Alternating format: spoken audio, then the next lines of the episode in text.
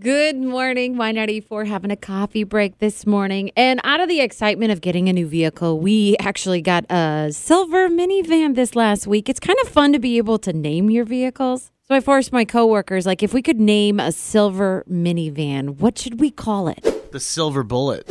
Oh, the silver fox, or I like when people that drive buses call them. Uh, my girlfriend has a minivan, and they call it the magic van. The magic. I'm Kids like Bye, that. guys. Kids like that. I'm jumping into the magic van. The Lone Ranger, because then he could go, "Hi, Silver, and away!" You want to go male or female name? Male. You do male because I was gonna say I always name mine after females. Okay, so you're gonna call yours something like Cal or something. Cal Al Steel, and it's a steal of a deal, and it's silver. S- Superman's real name is not Superman; it's Cal Al. Jolty, you're the best at this. Where did you even pull this idea out of your head? How about my five year old? What would he like to call it? Mini big van. The name is Mini Big Van. Yeah, the bit- minivan. Tall down.